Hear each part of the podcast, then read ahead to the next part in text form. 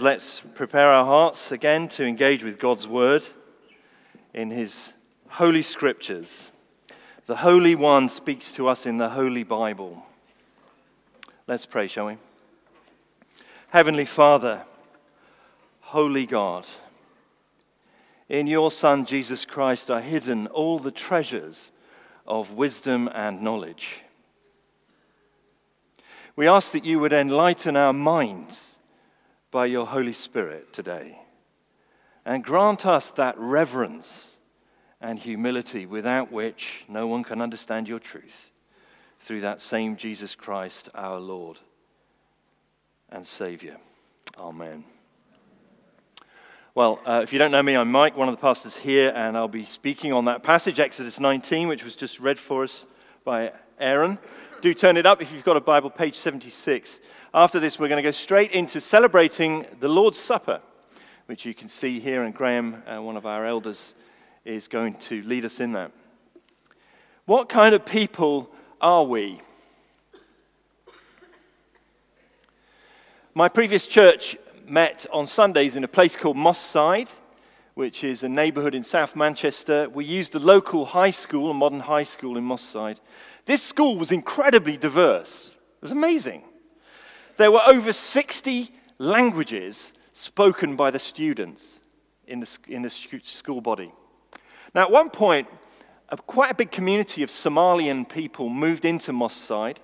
And actually, there was an area of, the, of that part of town that became known as Little Somalia, with shops and a couple of really good cafes. They did a Somalian lamb that would make your mouth water. And as they moved in, obviously their kids went to local schools, and they went to the school where we met, and the head teacher confided in me that they had put several Somalian children in the same class so that they had friends from their home country and they weren't isolated. Now, that does sound like a good idea, doesn't it? But the decision backfired dramatically because although the children were all from Somalia, they were not from the same tribe. And people from some of those tribes did not get on at all well. And these well meaning British teachers were soon faced with an outbreak of tribal warfare in the classroom. What kind of people are we? Tribal identity, the people we belong to, can be much more important than national identity. Later on this year, some members of this church will dress up in beautiful clothes and stand in front of a congregation of family and friends. They will make vows and exchange rings. Prayers will be offered, commitments will be made, and after that, they will wake up with a different identity. They will now have a shared address and home. One of them, most likely, will change her name. And, but both of them are equally committed to an exclusive love relationship. They will not be free to go out on a date with a member of the opposite sex like they used to be. That option will end. What kind of people are we? Marriage identity shapes who you are. And both tribal and marriage identities are part of something broader, which is kinship. Kin, not king, kinship. Have you ever heard the phrase, your kith and kin? Kin are the people you belong to. It defines who we are, it defines our behavior towards others who aren't in the kinship group. It defines our behavior towards the opposite sex. Kinship defines our lives in thousands of different ways. It defines how we use our time, how we establish our priorities, how we relate to people. What kind of person are we today? Where is your kinship? To which people do you belong? Now, this is what Exodus chapter 19 is all about. And this, by the way, it seems very remote to us. It is 100% relevant to Monday morning, which is a bank holiday. All right, Tuesday morning. It's 100% relevant to Tuesday morning. You see, when you arrive at the office, building site, school, school gate, toddler group, the way you are is totally shaped by your kinship, the people that you belong to. When you put the 15th load of laundry in this week and change the 50th nappy and go to a toddler group on Wednesday morning or Friday morning, The way you are is totally shaped by your kinship, the people to whom you belong. It affects everything, not just our work, but our weekend. What influences our decisions about what we do on Sunday? The people to whom you belong. These are my people. What shapes how you t- spend your time in the evenings, free time? The people to whom you belong. Sometimes people connect to a church, they quite like it, but they only show up at a meeting when it fits in with the rest of their life, the busy schedule. What does that reveal?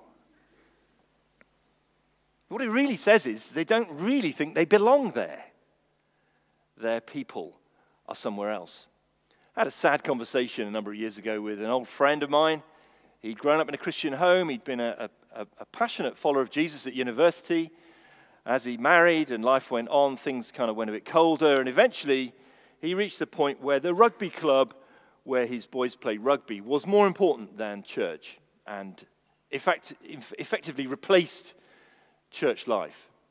And he said to me over, over a pint one day, You know, the thing is, Mike, uh, what we found at the rugby club was a community we hadn't had at church. And my heart did sink when I heard that. And, and I thought, there's a lot of problems here. And one of them is the rugby club is all people like you. No wonder you enjoyed it. Whereas the church is all people who are not like me. But it is the people of God. So the Bible question is who are my people? Now, this is our last week in Exodus. We're doing the first half of the book. We actually plan to return to it later in the year. But I, as we finish up here, I think there's a big idea in this chapter that brings together loads of things that we've been learning in Exodus. And here is that idea in a single sentence we are a covenant people called and consecrated. We are a covenant people called and consecrated. And I know some of those words are a bit, they're not words we use in everyday life covenant, consecrated. We will look at them. But these three words, three C's, I think will help us to hang on to the big idea of the passage. Firstly, a covenant people. The story of Exodus, as you know, is a story of liberation, story of rescue from slavery to freedom the story of the mighty works of God who rescued his people and brought them out with a mighty hand and an outstretched arm. He set a slave nation free from cruel tyranny. And this story has inspired freedom fighters ever since. Free at last, free at last. Thank God Almighty, free at last. But we mustn't miss something really important in this story. The Israelites were not cut loose from Pharaoh to become autonomous individuals in the way that we Western people think of freedom. They were set free in order to serve. So they were set free from one king, Pharaoh, to another king, a great king whose name is Yahweh. Yahweh, which in our Bibles is printed as Lord with small capital letters. This king is the living God, the maker of heaven and earth. And so to serve this king is truly life giving because he is the good creator. Life flourishes under his rule and blessing. Whereas to serve any other king is actually life denying. No disrespect to King Charles III. Any other king is less than the great king. And you know, the same thing is true for you and me. In the ancient world, you didn't switch loyalty like changing a mobile phone contract.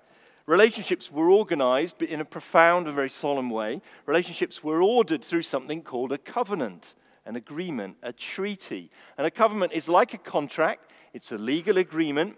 And like any legal agreement, a covenant has a set of promises. I promise to do this, you promise to do that. And in the ancient world, there were two kinds of covenant. One of them was between two equal partners. There's parity two equal partners, like a marriage. You know, there's a man and a woman, they're equal They're on the same playing field, same level. And in marriage, those two partners are bound together in this exclusive love relationship. Their status changes, their identity changes. Now, that is a, a covenant between two equal parties. But that is not the kind of covenant that God makes with his people. Because the other type was between two unequal partners. A great king would make a covenant with a lesser king.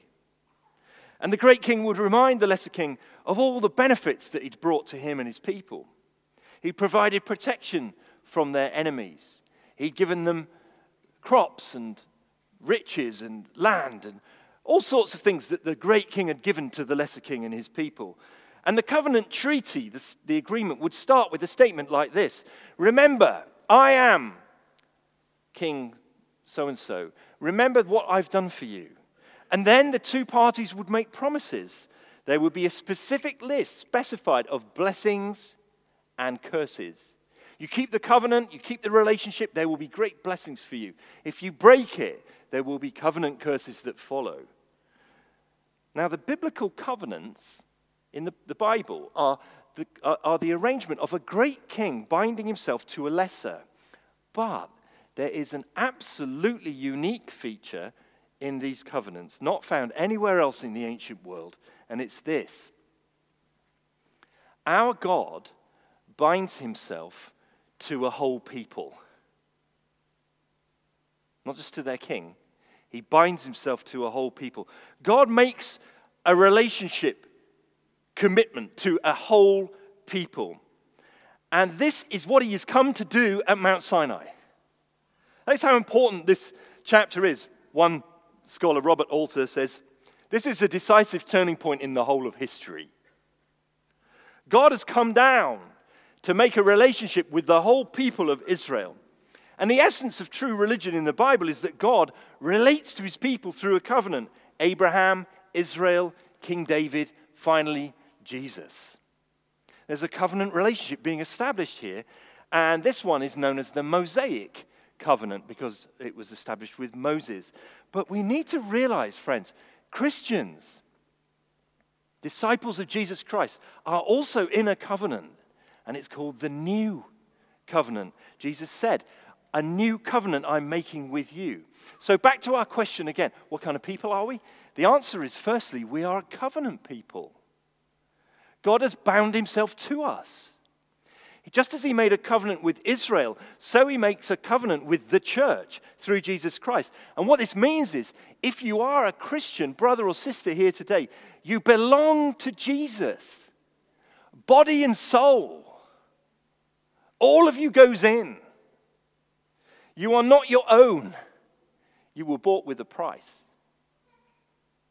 See, being a Christian, and I speak now to people who, who aren't perhaps followers of Jesus yet, but you are interested. Being a Christian is not a lifestyle choice like joining the gym. Being a Christian is not an ethical choice like becoming a vegan or a pacifist. It's not a vocational choice like becoming a gardener or a teacher. Being a Christian is bigger than any of those. Being a Christian means that you belong to Jesus Christ, body and soul, and that He now is your Lord and King.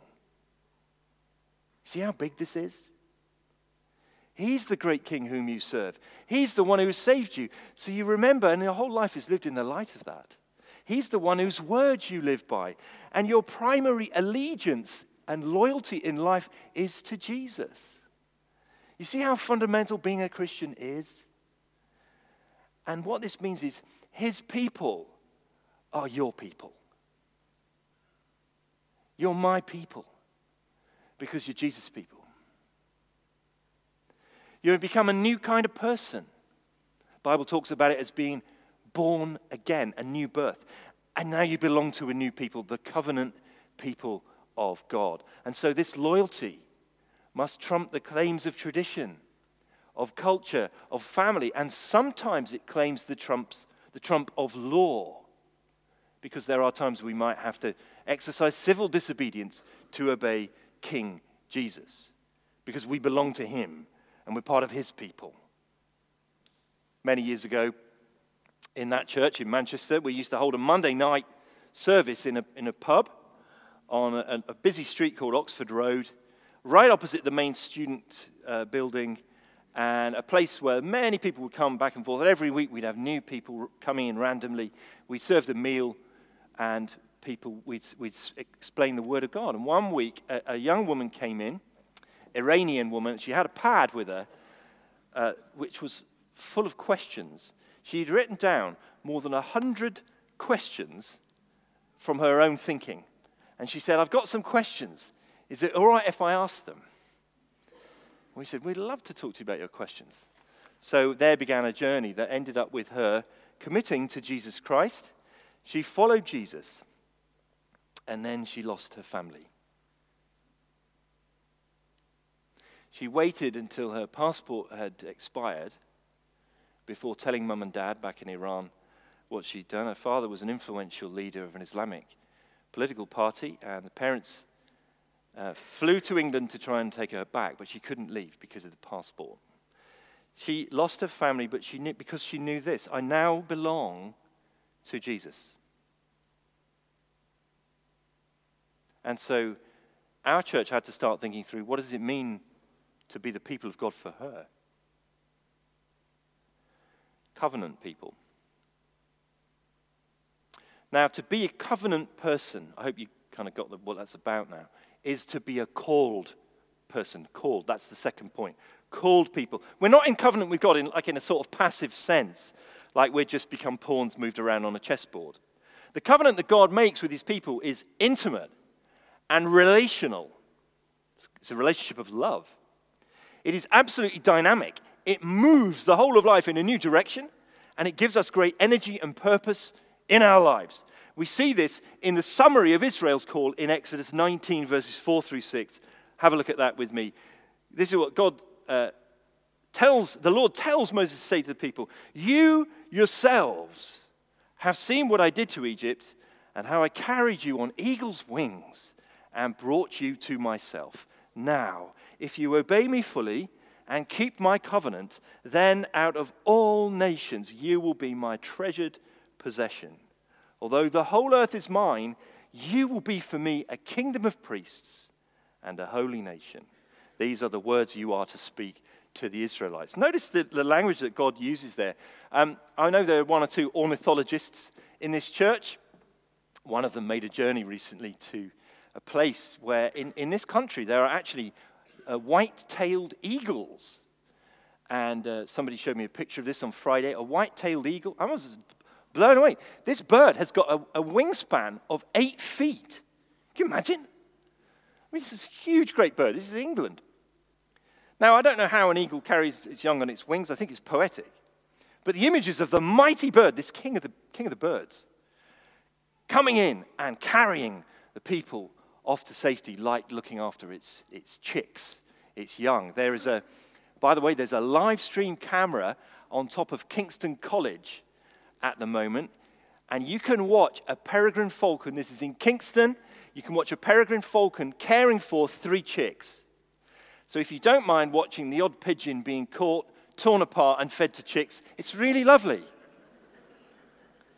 But the, the instinct of the mother bird, my days, that bird will do anything to feed and protect and care for those chicks. And God says, You see what I did to Egypt? Egypt's like the pigeon. You know, I brought you out on, on my wings. He loves them so much. This is image of this mother bird. And he says, Now I've brought you here to this mountain to make this commitment. Okay, three things from those, those verses which are really important. Firstly, you will be my treasured possession. You will be my treasured possession. That means pre- precious property. Kings and queens oversee certain property that is royal domain. You know, King Charles can wear a marvelous crown. It's probably the best crown in the world. I would say that. I'm English. But it's not his. Uh, it's, it's owned, it's public property, I guess. It'll go on to the next person. A family friend of my parents worked for Buckingham Palace, and in years gone by, he would go with the Queen to a room in Buckingham Palace that is full of fine art. I mean, really, really fine art, stuff that should be in galleries. And he would go through these paintings with the Queen, and she would pick which ones to hang in the palace. What a cool job. Yeah, I think I'll put that Monet up this week. Yeah, stick it on the wall. Look, don't drop it. Now, the Queen could pick out any of those pictures and have them hang on the wall, but they weren't really hers. They were hers in trust, and now King Charles has got them. But you know, some property is the King's. his treasured possessions are his. And this verse says that out of all the people in the world, Israel were chosen to be God's treasured possession, his, his prized, precious people. How intimate that is. And that is how Jesus Christ thinks of you, dear friend. I wonder if you ever stopped and thought that. Just think about this as we come to the table. Jesus looks at me, looks at you, and says, You are my treasured possession. Just put your name in there. You, put your name in. You are my treasured possession. And this being God's possession was not just for their own benefit, although what a benefit it is. They have an amazing role in the world. It says in verse 6 You will be for me a kingdom of priests, royal priests. In other words, the people of God are to be like priests for the rest of the world. Now, what do priests do? The priests represent people to God. They go into the temple, they take blood from a sacrifice, they come and bring prayers for the people out there before the presence of God Himself. And God is saying here, you're going to be like the priests for the whole world. You're going to bring the whole world to me and pray for them and offer their sacrifices because through this special people, the world will be saved. That's an extraordinary privilege. They had a unique function on planet Earth. They were to be a community of light that the whole world would be drawn to. They would help the world to find God, and they would bring the world to God. One of the later prophets, Zechariah, said this Thus says the Lord of hosts, in those days, ten men from the nations of every tongue shall take hold of the robe of a Jew, saying, Let us go with you, for we have heard that God is with you. What an image. There's 10, there's uh, representing all the nations. And they see this Jew and they grab his robe and they say, Let us go with you because we've heard that you can take us to God. That is the vision of this verse the kingdom of priests.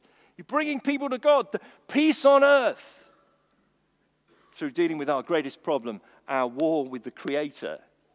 Treasure possession, kingdom of priests. Thirdly, this means that their lifestyle had to be unique, doesn't it? Their lifestyle had to be unique. They were to be, again in verse 6, a holy nation. A holy nation. You see, nobody would be drawn to the light if Israel lived exactly the same as all the other nations. They had to be distinctive. The essence of their life together was actually that it would be a life of love.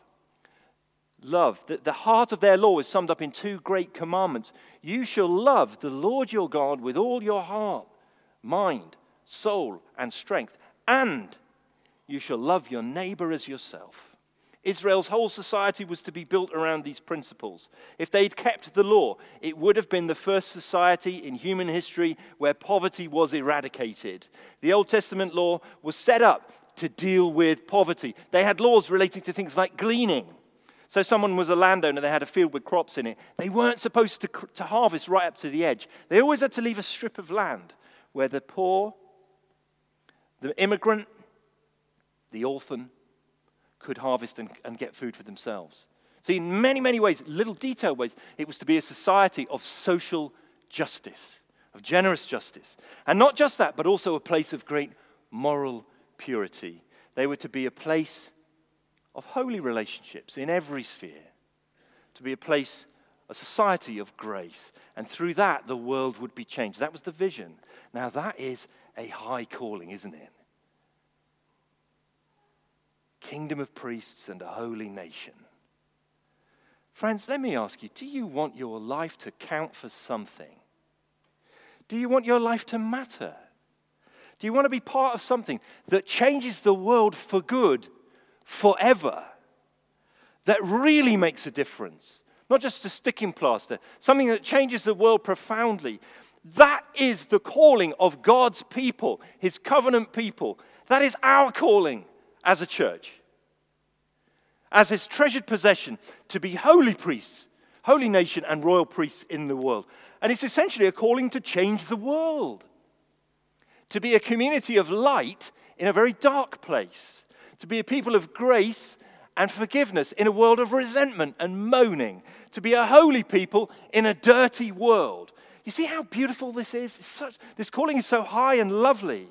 So we don't just kind of decide to sign up and walk like, into it like a drop in clinic. In verses 7 and 8, Moses comes back and he summoned the elders of the people, the leaders of the people, and he set before them all the words. It's almost like bringing a package of words back down. This is what he said. He gives them the words, and they hear these words. So, these words are so important, powerful, they change anything. And they hear the words, and listen to what they say in verse 8. We will do everything the Lord has said. We want to be it. We're in. And there's a two day period preparation, getting ready for the covenant ceremony. God's going to speak. It's almost like getting married. And more precisely, it is a period of consecration. Thirdly, consecration. So we are, um, I've forgotten my points. That's a bad sign, isn't it? Covenant, that was it. A covenant people who are called and consecrated. Consecrated. What does this mean? Thank you, Graham. Some of it can be captured by preparations for wedding day. On the wedding day, everybody gets dressed up, don't they? Eh, I mean, somebody said, I heard recently, not all God's people are beautiful. In fact, some of God's people are barely presentable. But we all look presentable on a wedding day. We get dressed up. We make, sure we have the right clothes. We might have to borrow some clothes. I had a phone call a number of years ago from an American intern at our church who said, Can I borrow some pants? And I said, I've got some trousers you can borrow. we need the right clothes. We wash, we shower, we trim our beards, we put on our makeup, some of us. And the covenant parties, the, the, the, man and the woman, oh boy, they especially get ready, don't they? They are ready. And that's what the Israelites have to do. They have to get ready. They have to wash their clothes. These perhaps were clothes that they'd taken from the country of Egypt when they left, plundering the Egyptians. And these clothes had been worn by people who've worshipped other gods. It's now time to wash and get ready. They also have to abstain from sex. We don't really know why. But one thing is clear this is about focus. It's about preparing for something very, very important. It's about being clean. You see, God is so holy, holy, holy that you and I don't just show up and stroll into his presence unwashed, scruffy, unprepared. We are talking about the sovereign of the universe. If you would appear smart, clean, and well prepared for a wedding, how much more for the King of Kings? In fact, God is so holy that it's not even safe to go near him. So they have to establish safe boundaries. You notice this language about don't touch the mountain. It's about being the people needing to be kept safe. Don't press forward and try and get a view of God when He comes down. It's not safe for you because God is so holy that when He comes into contact with sin, it's like a flammable substance. Only one can go into the very presence of God. His name is Moses. They need an intermediary, someone who will go in for them. And he acts as, an, as a mediator, an intermediary between God and the people. He brings the messages up and down. And we need an intermediary too. What kind of people are we? Covenant people, called, consecrated. Those Israelites were the most privileged people in the world, liberated and given a special task, set apart for it. They had been slaves, now they were royal priests. They were serving Pharaoh in drudgery, now they were serving the living God and could walk tall. And that meant they were to be a community of light that would change the world. But something went badly wrong. They broke the covenant. They did not keep their side of it. They broke it again and again over hundreds of years. They were not faithful to God in an exclusive love relationship. They cheated on Him with other gods. They were not holy. They behaved just like the other people around them. Their values and lifestyle became increasingly copied, from their neighbors, not the, from the words of God. And the deeper problem under this was that they didn't really want to change. At the heart level, they didn't want to be part of God's people. And so they were, for the most part, totally unsuited to that high calling to bless the world.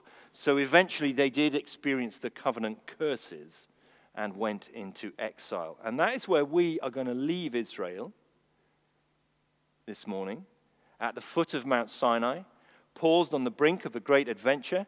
The one people in all the world who had seen God's care and power exercised on their behalf, the people who God had said, I want to move in with you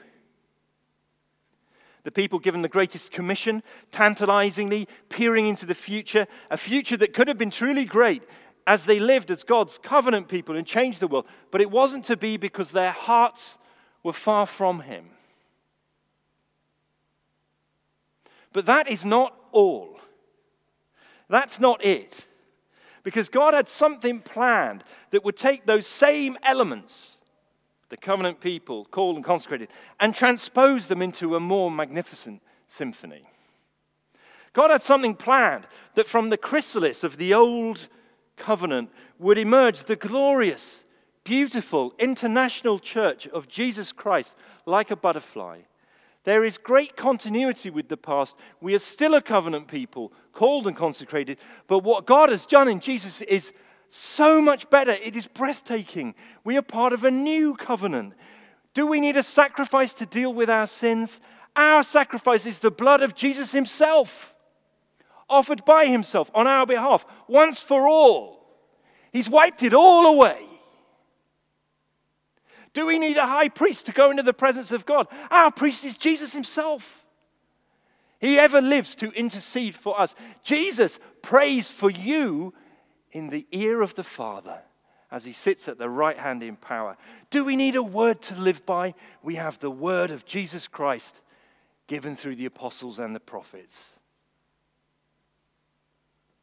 During his life on earth, Jesus went up a mountain with some of his closest followers, and there Moses and Elijah appeared, the great lawgiver and the great prophet. They affirmed that Jesus was the culmination of all the law and the prophets. And then a cloud descended just as it did at Mount Sinai.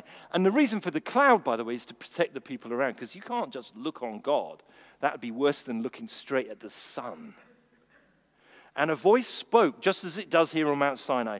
But this time the voice said, Listen to him. This is my beloved Son. You see, at Mount Sinai, the God of burning holiness makes the journey he traverses the heavens to be with his people. He wants to move in with them. But when he comes down, it's like smoke billowing up from a kiln. The whole mountain shakes because this is the maker of heaven and earth. How can we live with a God like that? He wants to be near us. He commissions us to bless the whole world. But how can, a, a, how can we, a flammable people, live with a holy God? This is a terrible problem. What's the solution? It's for God to make the journey again. Only this time, not in fire, but in darkness, the darkness of a virgin's womb. This God of burning holiness wants to move in with his people and commission us to bless the world, and in Jesus Christ, he makes that possible. He lives this life of perfect holiness. He walks amid sin, sickness, and he cleanses everyone he touches. He keeps the law of God perfectly. And therefore, now, the church of Jesus Christ is the people of God, able to stand in the presence of God and to be a light to the nations. But only if we live in the light of our calling to be a royal priesthood and a holy nation. So, if you are a Christian today, you are in covenant with Jesus and He is your Lord. Dare I say it? Most of the problems we have in the Christian life are from the fact that we forget who we are. Remembering that today with this table. You are not your own, you were bought with a price. You are the new covenant people of God, called, consecrated to change the world. We come to the Lord's table today. This is a covenant renewal meal. And so, as we come, hear these words of the Apostle Peter, who saw Jesus on that mountain. As you come to him, the living stone, rejected by humans, but chosen by God and precious to him, You also, like living stones, are being built into a spiritual temple to be a holy priesthood, offering spiritual sacrifices acceptable to God through Jesus Christ. You are a chosen people, King's Church, a royal priesthood, a holy nation, God's special possession, that you may declare the praises of him who called you out of darkness and into his wonderful light. Once you were not a people, but now you are the people of God. Once you had not received mercy, but now you have received mercy. Dear friends, I urge you as foreigners and exiles to abstain from sinful desires which war against your soul. Live such good lives among the pagans that although they accuse you of doing wrong, they may see your good deeds and glorify God on the day he visits us. Amen.